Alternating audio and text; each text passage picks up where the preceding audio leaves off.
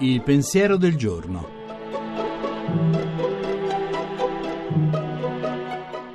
In studio Paola Ricci Sindoni, professore ordinario di filosofia morale.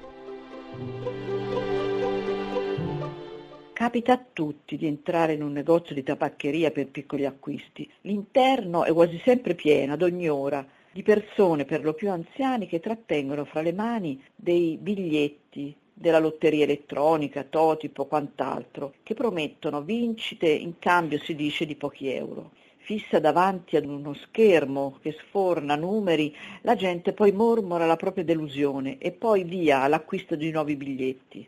Si chiama ludopatia, questa nuova dipendenza che è un vero dramma sociale con numeri impressionanti, complessivamente centinaia di milioni di giocate all'anno.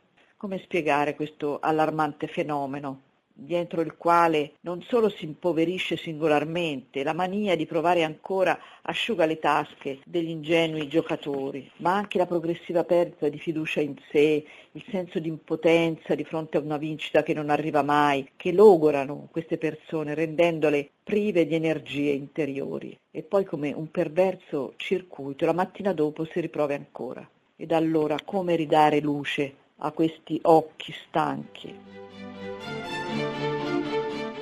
La trasmissione si può riascoltare e scaricare in podcast dal sito pensierodelgiorno.rai.it.